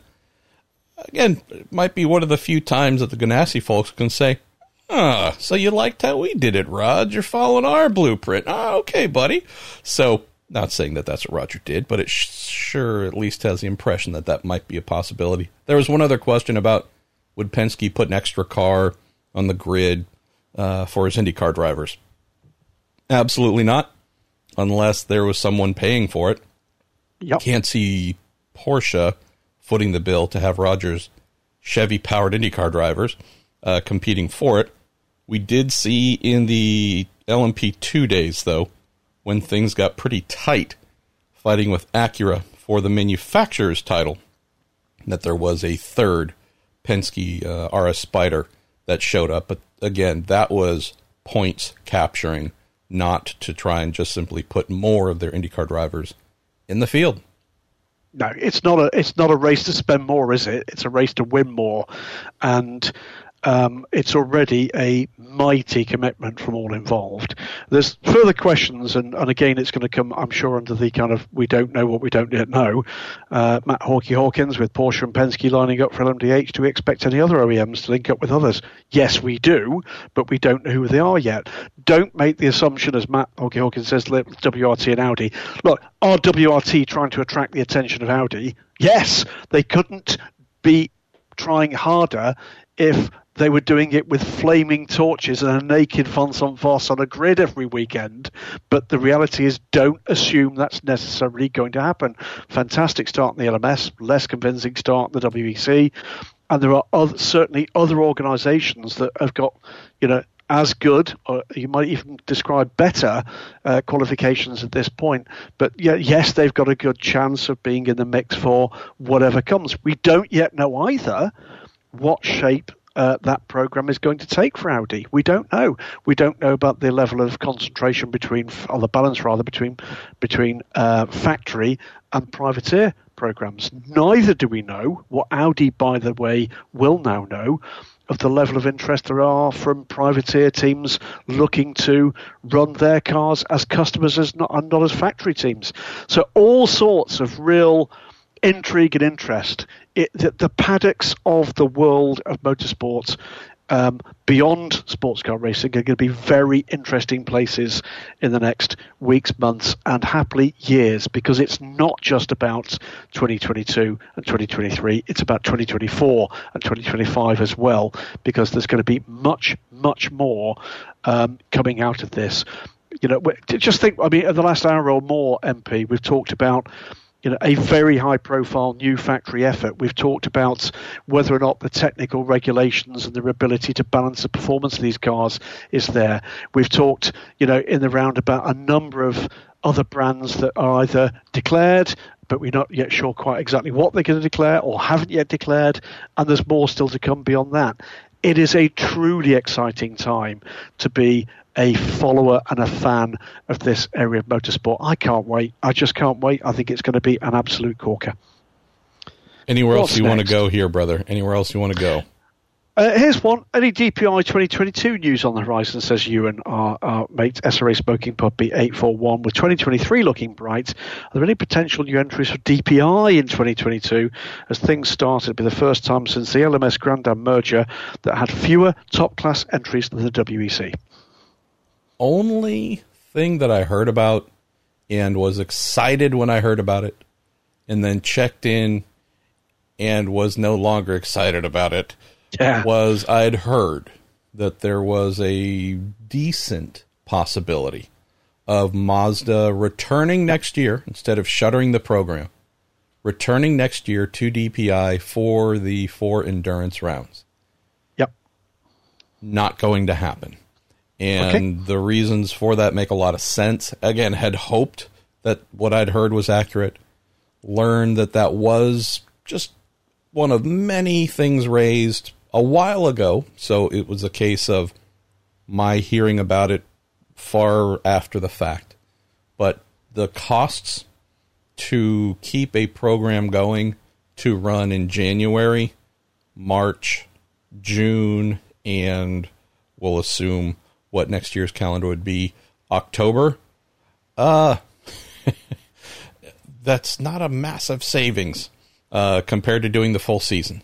Uh, that's a lot of people you need to keep employed full-time who would go to work elsewhere if you didn't. That would also be paying drivers to be more or less full-time, because if you're not able to offer them quality money and consistent ability to do the thing that they earn a living from, they will go somewhere else. So love the thought. Didn't end up getting the green light, and if I were the person being asked to make the decision, I would have said no to it as well, because you're effectively spending most of a full season budget, but just not showing up for more than half the races. So that's the only thing that I heard that could have put one more car on the grid consistently next year. Could there be something that develops? Of course. I have not heard anything to lead me to believe that in the final year of D P I, that there's going to be something new coming out of whoever else, or the addition of an extra car that we haven't seen before. It could be interesting, couldn't it? You know, there is a bit of a hashtag wait and see about what we're going to hear from G M and what might happen in preparation for that new program. That, that I think, is possibly the only other avenue that offers that potential. Um, but there's an awful lot of, of, of wait and see involved. Let's move on. And you mentioned at the top of the show, Uh, the one of the real feel-good stories of the week, Robert Wickens, and his test in a P- PCR. It's a P C R. I'm getting oh, obsessed boy, about how you think should. Oh, dear me. Uh, James Counter says, T C R, testing a T C R car. It's great news. Is there a chance, says James, we could see him doing a series like Michelin Pilot Cup? Chance, I would say yes. A couple of quick things on this, and I still haven't had a chance to connect with Robert on this. We were meant to speak before he did the Zoom call. That didn't happen. We were meant to speak after the Zoom call. That didn't happen. We'll see if we end up catching up. Uh, love Robbie. A little bit fickle. Um, I mean, it's just what it is. Um, would say if I'm Hyundai and I'm looking at the amount of interest generated, if I'm doing nothing more than tracking social media metrics on Monday and Tuesday of this week, see how many times this story was shared, liked, you named it, how many headlines were found across the sporting world, there might be a suggestion that having Robert Wickens in one of uh, the Bryan Herta Autosport entries would be a very good thing for the brand. It'd be a great thing for IMSA. And just overstating the obvious, if I'm IMSA, if I'm Hyundai, I'm talking to one another saying, hi, Robert Wickens, how do we make him ours? How do we get him in a car? How do we spend the rest of the year doing Michelin Pilot Challenge, T C R category? A little bit far from the spotlight. That's not something normal for Robbie. But how do we spend the rest of the year getting Robbie fully immersed in hand control-based competition while talking with manufacturers to see if and how we might have a Robert Wickens in a G T D car next year, G T D Pro, who, no, who knows? But how do we get Robbie in, immersed, experienced, and then how do we also kick off another initiative to try and get him up to the top category? Now, I don't think I'm saying anything rude, mean, or, or revelatory here. Relation, uh, relationatory, sure. Jot that one down, Jacob Baim. IMSA's not exactly suffering from a lot of high-profile drivers that attract a ton of people to their events. Folks come and see the cars. Folks come and see the competition, but there's not a lot of star value there. Robert Wickens has the motor racing world's hearts completely captured. And so just being really cold here and saying, if I'm a series that wants a bump in whether it's T V, gate attendance, social presence, all the any and all of those things, I think we could say would have a decent uptick. Would it be sustained? I don't know. Would Robbie's twentieth race in an IMSA, uh, you know, twentieth IMSA race, would that twentieth one have as much lift as the first, second, or third? Eh, maybe not. But good Lord, uh, your series only gets better with Robbie in it. And even if this was prior to his accident, I think the guy was really on the way to being a huge IndyCar star. So one way or the other, uh, what the guy's doing is pretty darn amazing. His talent is certainly not being uh, masked or hidden by the uh, the lingering effects of that crazy crash, Graham. So yep. We're looking at best interest of the sport, best interest of Robert Wickens. I do hope that there's been a flurry of conversations uh, over the last day or two since that test to say, okay, we got to make this real. We got to get him into some motor races. Um, how much longer have we got on this one, M P? I mean, we're got we're at about an hour forty-ish, hour forty-two. So you know we can keep going a little bit longer if you want. Let's let's move on and do a little bit of general and fun if I can find them, because they're way down here. I'll let me do a little bit of reading to you. Why? Okay, go for it. Well, it's like S- Santa Claus sitting on someone's lap or knee, or hope mm. hopefully not. Uh, Greg Orsh is back. Says, "What's your take on electric G T? Mm. Could we see some of them at Le Mans? At least as a Garage fifty-six entry, maybe by twenty twenty-five. Also, who could be among the first O E Ms to commit to electric G T? Maybe Bentley." Okay, uh, well, it's a uh, prescient day because we've had the announcement today, something I heard uh, at uh, Spa, uh, that the promoter for the uh, sixth round, I think that's right, global electric G T uh, championship from twenty twenty-three will be Discovery, the Discovery Channel uh, organisation. So um, that was a competitive tender. I don't know Uh, whether or not that went uh, the whole way. I'd heard certainly, as I say, during the Spa race meeting that uh, S R O were no longer part of that uh, that competition, but Discovery it, it will be. Um, I think it's it's good to have something new and good to have something that is relevant in that technology area to G T racing, which has been a growth area in world motorsport. And to my mind, M P, we've discussed it on Weekend Sports Cars before, was perhaps a little behind the curve in terms of the technology moving forward for uh, G T racing worldwide. Um, it promises super rapid charging. Uh, change, uh, so there will be pit stops for those cars. Uh, I hope that uh, the lessons are being learned from some of the rather uh, mishandled energy management policies and stunts that have been put in place with Formula E. Yeah, I'm looking at you, Formula E.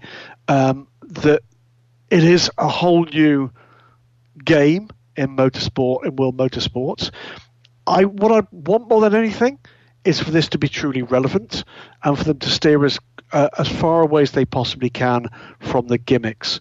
If this is going to be uh, something that's aiming to be just the next level down from World Championship level, World Cup level likely, um, then let's make this relevant to the kind of cars that people aspire to. That's what G T racing has always been about.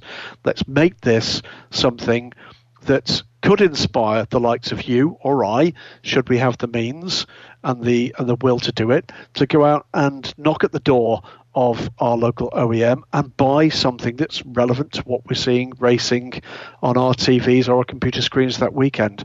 So am I yet enthused by it? No. I'm not a massive fan at the moment of electric motorsport. I think they've gone way too far down the gimmick uh, uh, line and not far enough about the relevance line. It's coming closer to that as time moves forward, as you'd expect. This, I think, together with the E T C R um, uh, championship, uh, is probably closer than anything we've seen so far. I wait with anticipation as to what we're going to see from the organisation that brought the world Eurosport. There we go. Uh, John Wojnar, a k a. John Ranjow, who is the informal leader. Uh, did he, was it maybe a coup that was placed for him to run the Pruett Day listener group, uh, the insane folks who broke out of the ins- asylum there. Uh, John Wojnar sent in something, said, what do you guys uh, every day, what do you carry every day in your pockets or packs? Any special pocket knife or tool you insist insist on having with you? Any lucky charms or souvenirs? Notepads or recorders or pens for your journalism jobs? He says, as my uncle Fat Tony Chinetti always told me, you can tell a lot about a man by what he has in his pockets. You want to go I'll first, for, or shall I'll I? go first. Right, so if it's just my pockets, okay, not my the bag that I carry everywhere when I'm traveling, which, by the way, uh, some years ago I decluttered and um, reduced the weight of that because I carry it a lot. I, I have had uh, pretty extended uh, time with trouble with a shoulder injury I suffered uh, riding a bike some while, a while ago. You ride but, a bike uh, in a very strange manner if you I hurt do, your shoulder. So it's, it's, it was it was a it was an overly heavy rucksack uh, that uh, gave me some uh, gave me a, a pretty serious and long lasting injury. But in terms of my pockets, I'm I'm laughing because um, in more recent times, as you'll appreciate from those that follow this uh, the show Um, closely, you realise there has been uh, an addition to our family. So the most uh, often the things you'll find in my pocket are amongst the keys and the wallet, and at the moment usually a spare face mask, um, are dog treats and crap bags. And then you got the husky. And then I've got the husky. Yes. uh, oh boy, John. Yeah. Uh Folks could look at all the nonsense that I bring to a racetrack and just truly wonder if I am having a psychotic episode, because it's a lot and it's way too much and it's more.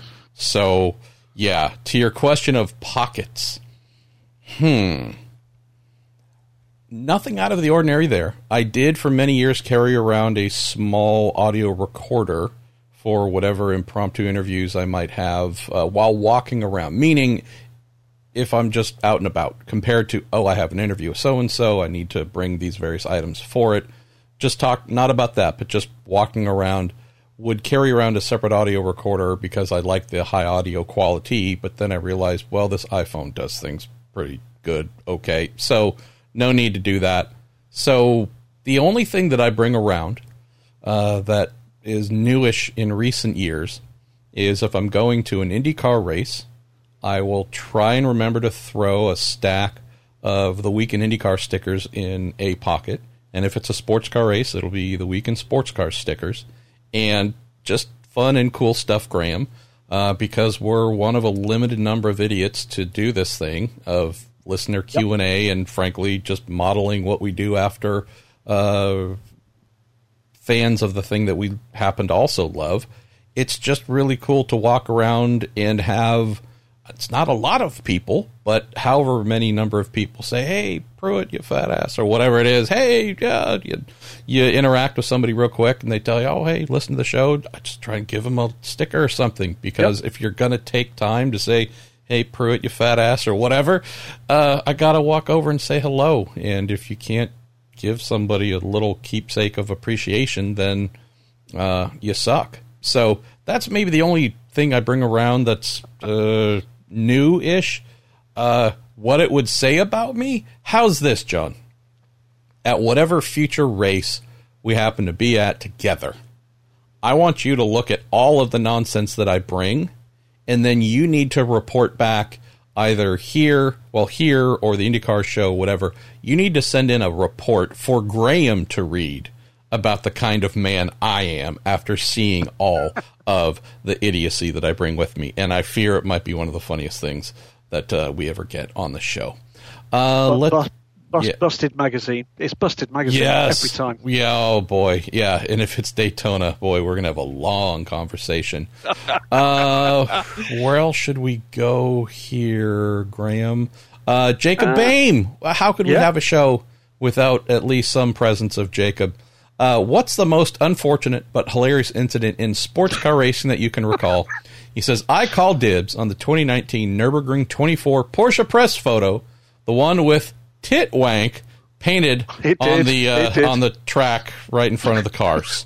And this is a real uh, thing. We're not being grab. We're no, just truly describing complete, a real thing. It's completely true. It was uh, it was the uh, all of the Porsche supported cars in that particular race, and amongst the careful preparation and um, setting up that shot, what they'd not noticed was indeed there was some, uh, how can I put this? Uh, yes, there was that, those words written in paint on the road surface in front of the front. The if only they were all cup, the- Porsche Cup cars. Uh, talking about the blank wank there. Yes. So um, uh, one, one springs to mind.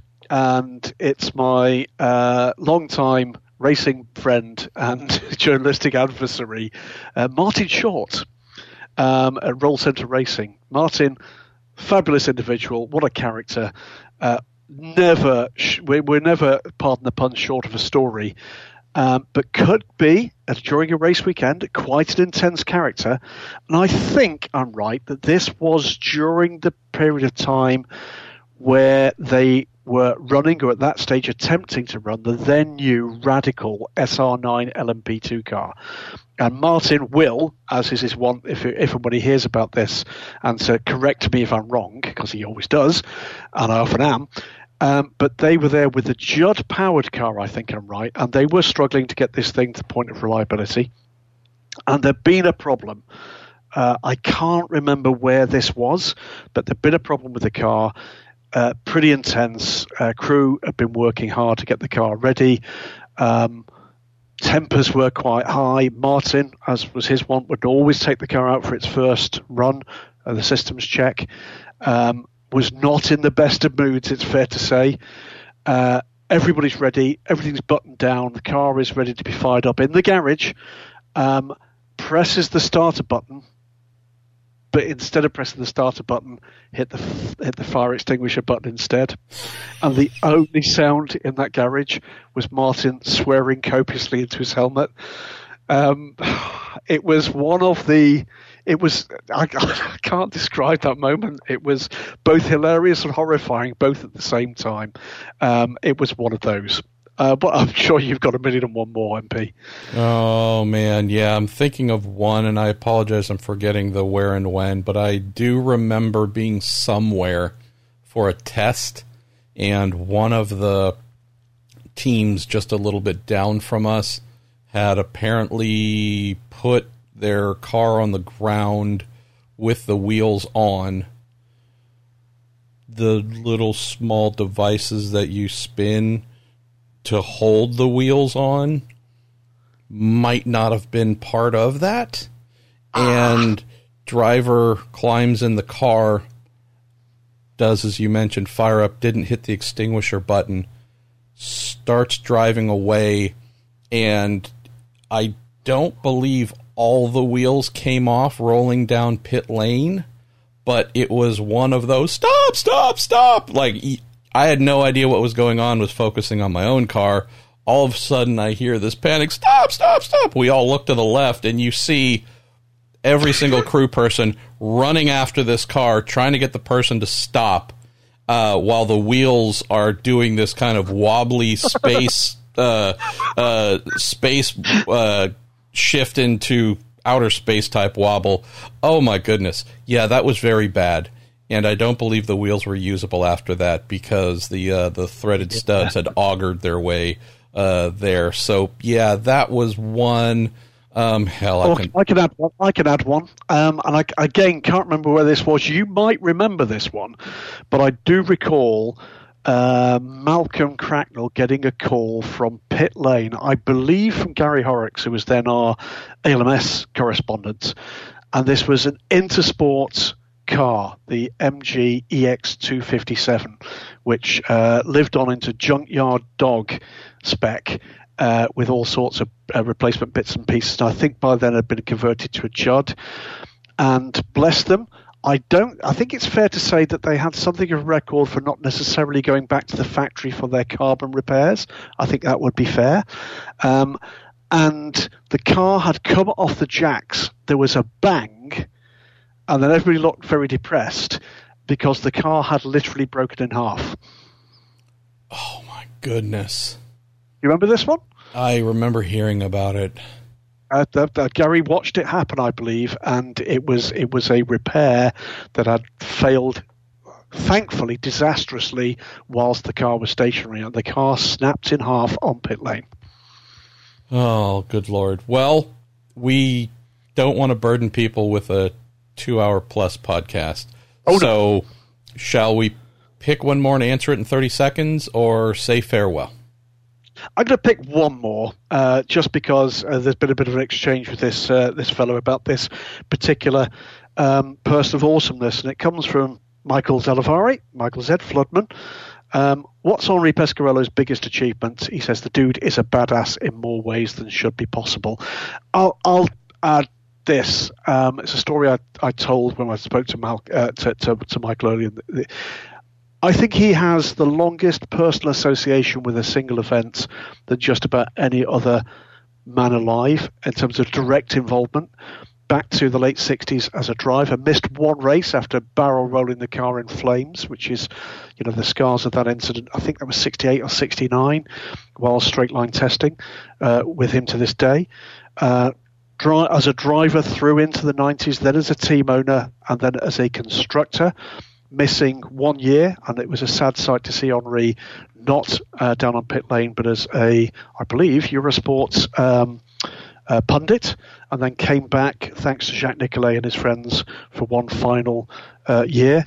But um, just an awesome character. My favourite story with with Henri was at the time when he had a realistic shot of winning the Le Mans twenty-four hours and, and was winning races as well in the Le Mans series, uh, was having to call him at the end of the year. I remember his wife Maddie uh, answering the phone and passing the phone to the great the great man, and me telling him and asking for a quick reaction that he'd been voted by our readers as our man of the year for that particular year. And he was incredulous, Marshall.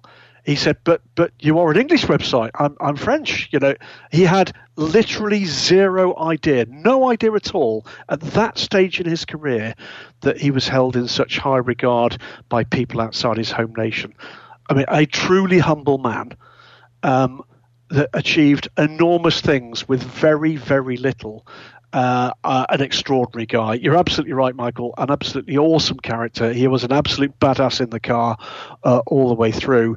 And, you know, may he live uh, long and continue to prosper in Star, uh, Star Trek uh, parlance. But um, yeah, uh, I know so many people that just worship the guy uh, for his achievements on track and in the garage. I don't know if you've got anything specifically about Henri, but that's my memory of him, is that very personal moment. No, we'll leave that there. Uh, going to hand off to you to close the show, Graham. Want to make a quick note, though, for those of you silly enough to still be listening. There was one key item I'd hoped we would have time to get to this week. We didn't, and getting to it involved getting to it properly.